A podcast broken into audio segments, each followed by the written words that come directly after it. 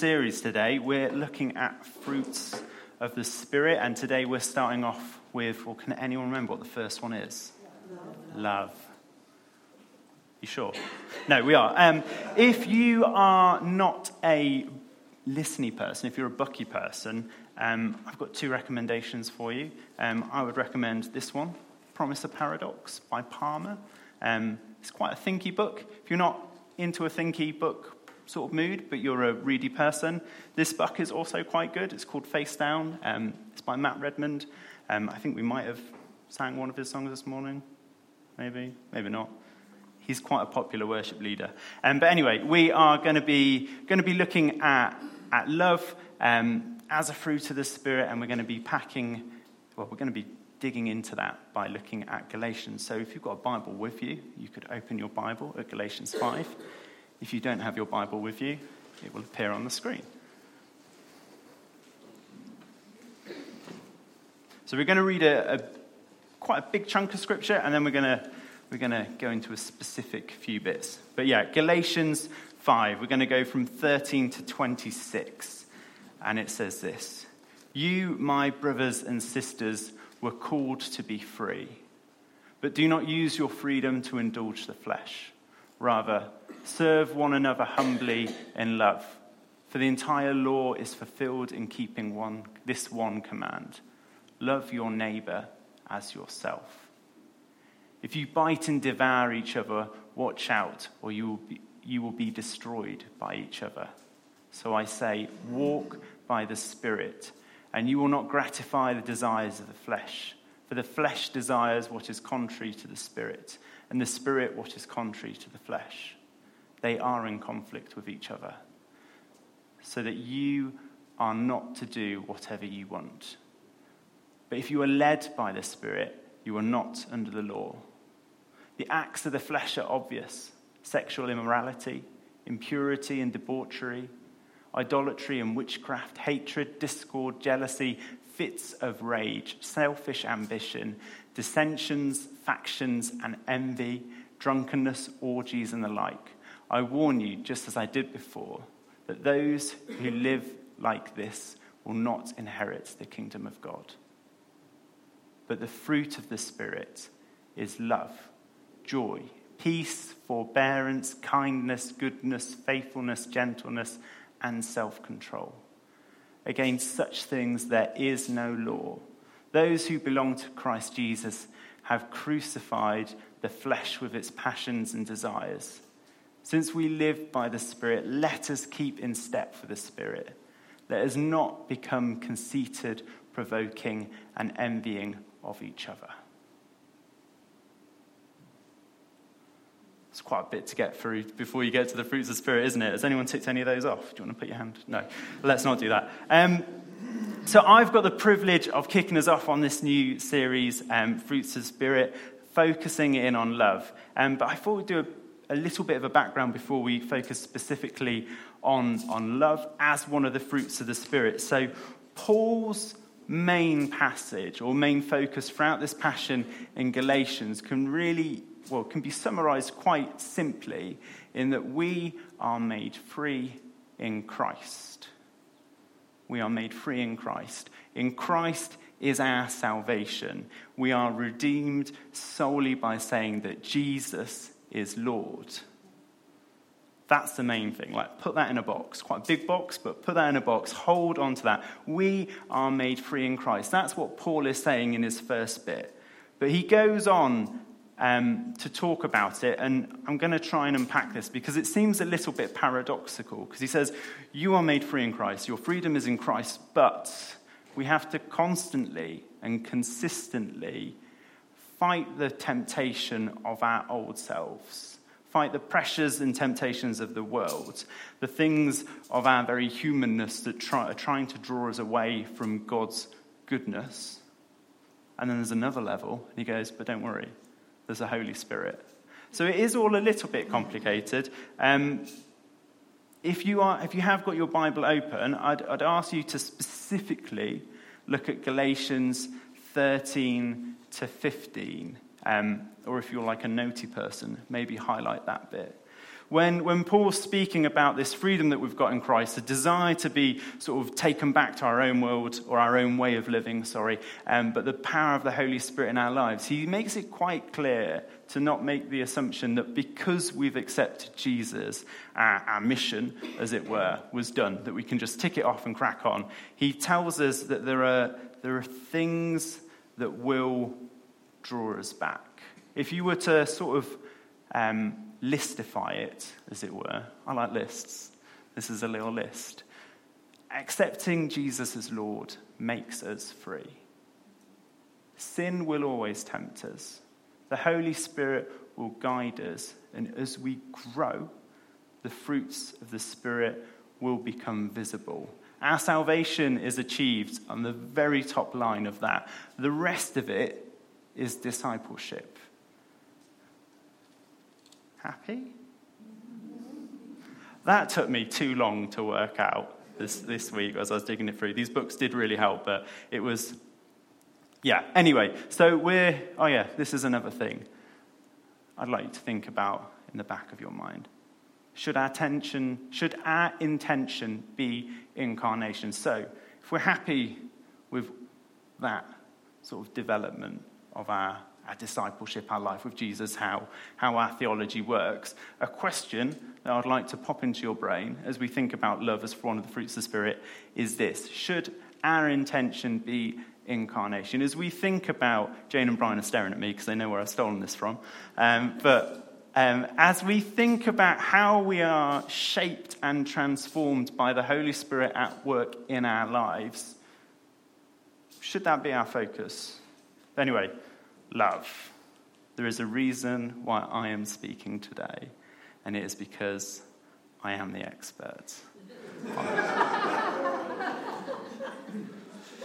it's not. Um, and, and, and that's, that's part of the problem. When we go into these fruits of the Spirit, this is our biggest barrier. These are holy spiritual things, but we are very human people. And I say we, I. I am a very human person. You might all be better than me. You probably are. But when, when I think of fruits of the Spirit, I'm very aware that as I read through these lists of things that become evident in our lives as we accept Jesus, as we grow, and as we develop as Christians, the, you know, love, joy, peace, forbearance, because we all know what that means, um, it's all shaped by our own experience. It's like Sometimes we call it our lens, don't we? So, the world in which we have seen, the world in which we understand. And when it comes to love, most of us probably don't have a great lens for love. You might be incredibly fortunate, but I think all of us, in some point in our life, will have been told something is love when it quite clearly wasn't love. We've, been, we've experienced love that wasn't really love, but we just called it that. Or we get very intellectual and we dig out our Greek and we come up with meanings and uh, descriptives, and we get these three that are often banded around as the biblical examples of love. And if you read your Bible in Greek, well done. Um, these are the three main ones that will come up. So you've got eros, which refers to physical or sexual love. So that's usually one with a life partner. You've got philios, which means a warm welcome or affection or fellowship, hopefully. You've experienced that here. And then there's agape, which is a sacrificial, unconditional, and it's often only used in relation to the love of God for mankind throughout the Bible. And these are good descriptions, and I'm not going to knock them. But the problem is, as I have just done, we will then relate them back to our own experiences. And when we think about fruits of Spirit, and when we think about the intention of them, they are not necessarily what we've experienced because they are spiritual and we are human. And it's that trying to push through. What this is talking about in Galatians 5, what Paul is talking about, the love that Paul is talking about in this, is the agape love, God's love for us. A love that we have probably experienced least, but we are desperate to experience more of, aren't we? Hopefully. It's that transforming love, the love that knows no cost. and we spend the rest of our life trying to replicate it, trying to experience it, trying to reproduce it, trying to understand what it is. So I've got another confusing summary for you, okay? We are free in Christ, but sin will always tempt us back. We will show love that we can't humanly experience, and the Holy Spirit guides us.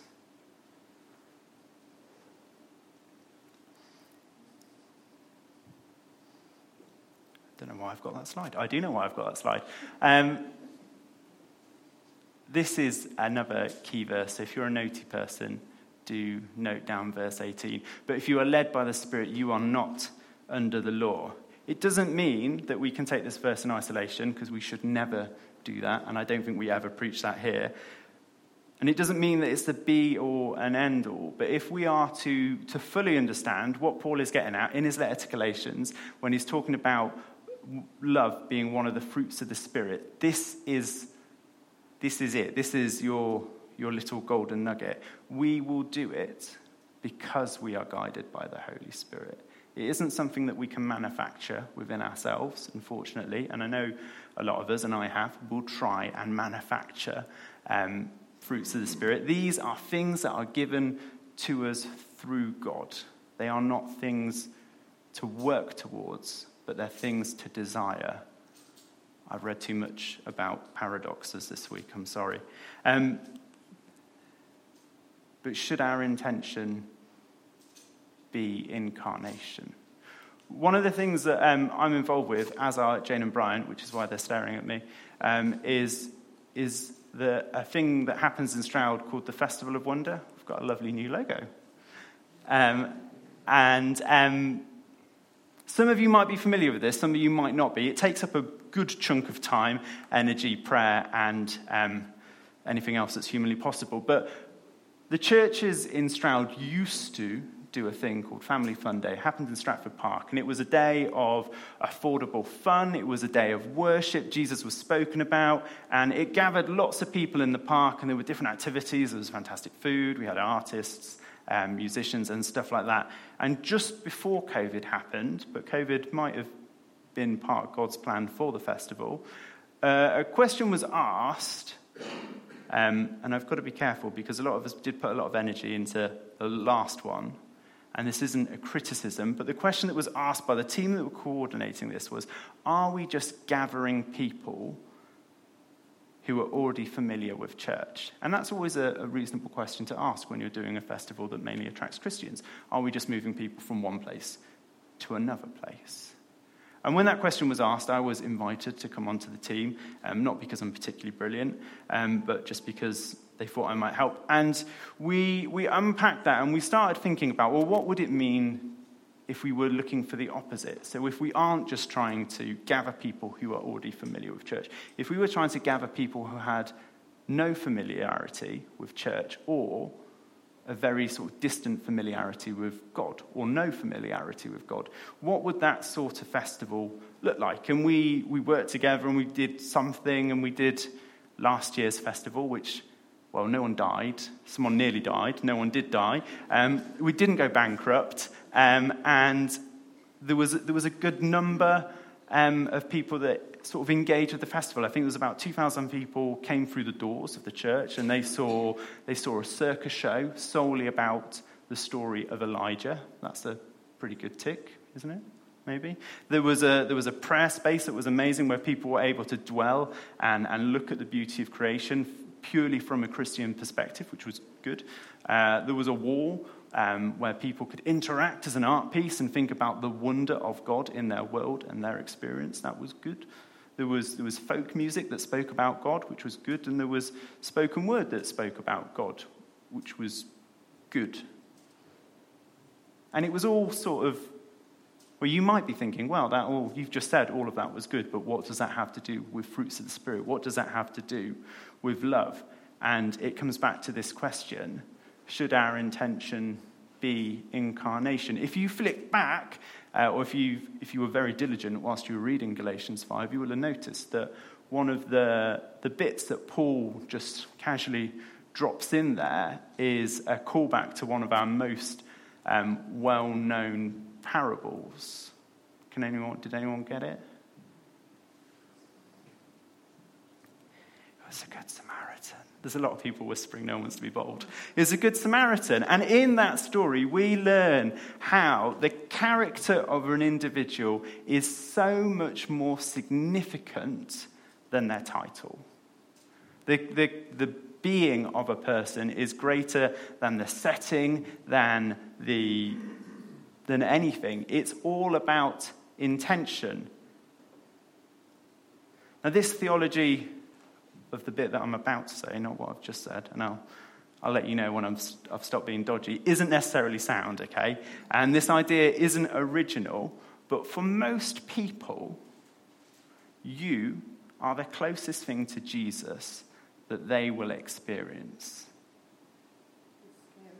Which is scary, it's quite scary. But that is what we learn about in the story of the Good Samaritan. The character of God was shown through somebody who was not God. God will work through you. And we are all broken. I am broken. We have all sinned. I have sinned.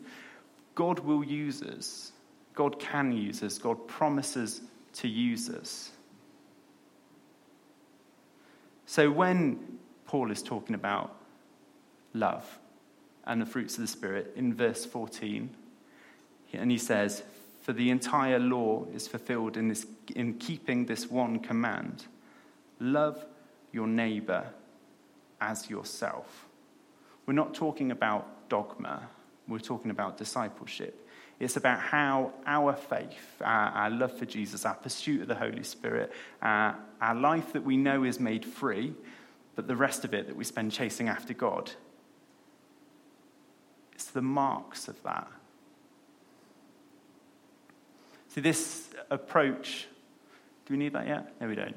Um, this approach isn't limited to, to like the Festival of Wonder, a three day event. It isn't limited to our time in church and our worship. It's for our lives. So it's your, this is the scary bit. It's for the, the conversations that we have with our neighbours when we find out they've filled up our dustbin rather than their dustbin. I'm trying to think of trivial examples.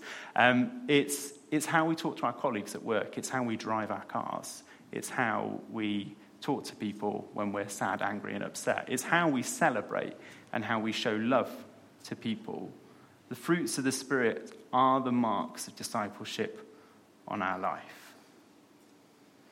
And that's what we're chasing after, isn't it? Hopefully. That's what we were singing about chasing after. So, another confusing summary.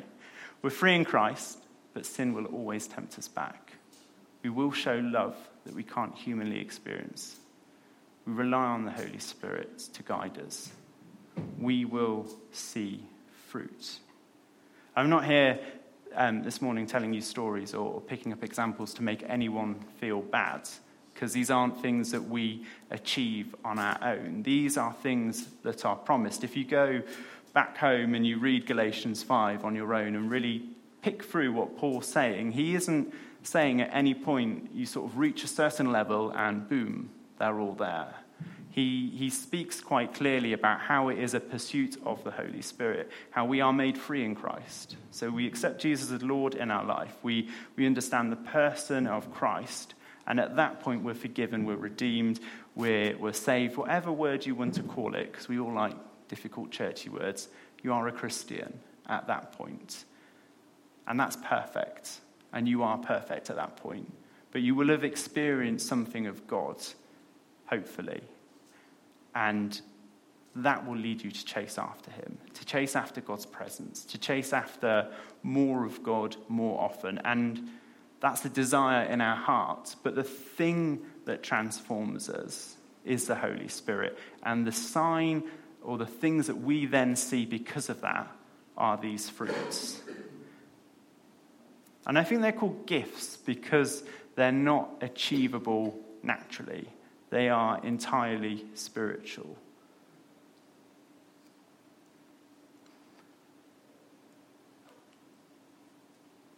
So I'm going to wrap up now. So, so where, where does that leave us? You might be thinking, where does that leave us? What's, what on earth have you been rambling on about? Um, what is this good fruit? Because that's the name of our series fruit that is good. Because bananas are of the devil. Um, but fruit that is good, uh, thinking of love as a fruit of the Spirit, how, what, what has this got to do with it and, and where do we see it? So I believe that it's through a lifestyle of worship, and that doesn't just mean singing. It's well, this book talks about it better than I can, so do read it if you are a ready person. But it's about our intention to life. Where do we put God? If you to think of it quite literally, are we putting God above everything that we do? And it doesn't mean like when you put your socks on, are you praying about it? But it means about, well, it's talking about our decisions and our intention and our focus. Are we trying to better ourselves or are we trying to worship God? And that that goes through everything that we do. You know, if you're overtaking somebody on the motorway, you're trying to better yourself, you're trying to worship God. When you're sending that email to a difficult colleague, you're trying to better yourself, you're trying to worship God. The other bit, and I think the, the main focus of today has obviously been love, and that's a difficult one, and I've spoken about lenses and how we can be inherently flawed in our understanding of that. John 1 3 says this about love, and I think it encapsulates the love that we're thinking about this morning quite perfectly. It says this This is how we know what love is. Jesus Christ laid down his life for us, and we ought to lay down our lives for our brothers and sisters. If anyone has material possessions and sees a brother or sister in need, but has no pity on them, how can the love of God be in that person? Dear children, let us not love with words or speech, but with actions and in truth. Shall we pray? Lord, we thank you that there is no, no, no barrier to your love other than our acceptance. There's nothing that we have to pay for our salvation other than to say that you are Lord. And we thank you for the promise of these gifts. That as we seek you, as we are transformed by the Holy Spirit, as we say yes to you in our lives, that we will see wonderful things happen to our life, to our character, and to those around us. And I pray this morning that we would desire these things, that we would chase after you, that we would seek your Holy Spirit, would be open to its transforming power in our life, and that we would learn to love you well. Amen.